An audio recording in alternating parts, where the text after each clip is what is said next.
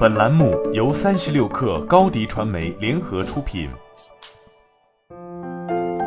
本文来自三十六氪神译局。把快乐和更多等同起来的想法是不对的，尤其不能认为获得更多是获得快乐的唯一方法。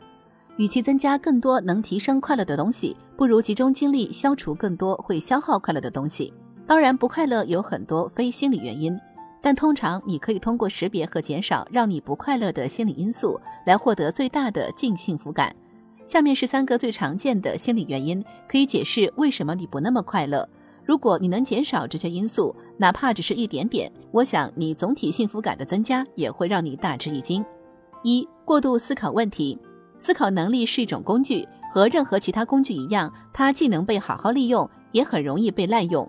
以想象为例，想象是一种关于新可能性的创造性思维。有时候，展开想象力能给我们带来巨大的好处。当想象力被用来实现有帮助的、有成效的目标时，想象力是一件美妙的事情。但如果被滥用，想象力也可能是相当有害的。想象最坏的情况，比如因为经理在会议上说了一句无关痛痒的话，你就担心自己会被解雇，进而还不起房贷了。想象一连串的可能性，比如为什么你不够好，或不值得你伴侣的爱和情感。像任何工具一样，思考可以用得好，也可以用得不好。如果你没有你想象的那么快乐，很有可能是某种形式的过度思考在起着很大的副作用。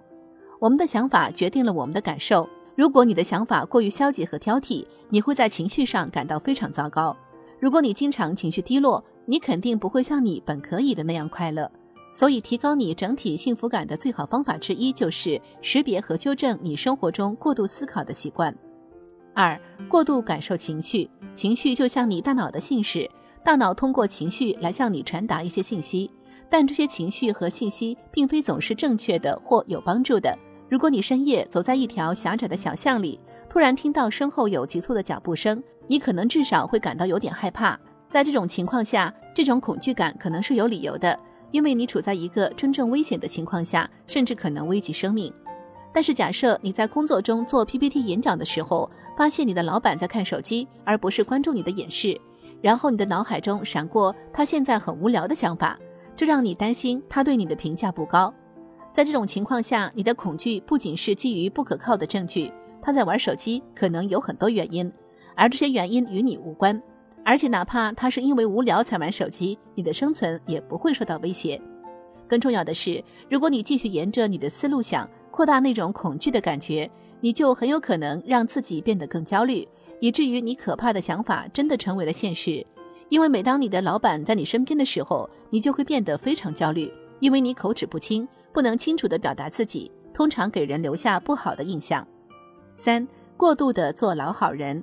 当你长期处于压力之下，不堪重负，在精疲力竭的边缘徘徊时，你很难快乐起来。为什么会这样呢？为什么我们总是感觉压力很大，工作过度？可能有很多出于你生活和环境的原因。但我想说，长期承受压力的人，通常是那些不会说不的人。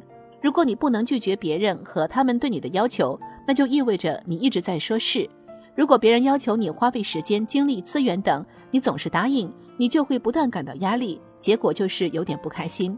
学会更好的对别人说不，听起来很简单，但对有些人来说，拒绝他人是非常困难的。这是有原因的，他们害怕拒绝他人后给自己带来的感受。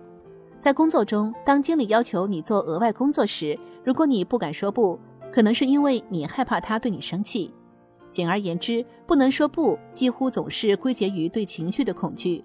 你害怕你或别人会因为你说不而有什么样的感受。虽然可以理解，但拒绝忍受这些情绪会导致源源不断的压力，并最终压垮你，因为你无法拒绝任何事情。好了，本期节目就是这样，下期节目我们不见不散。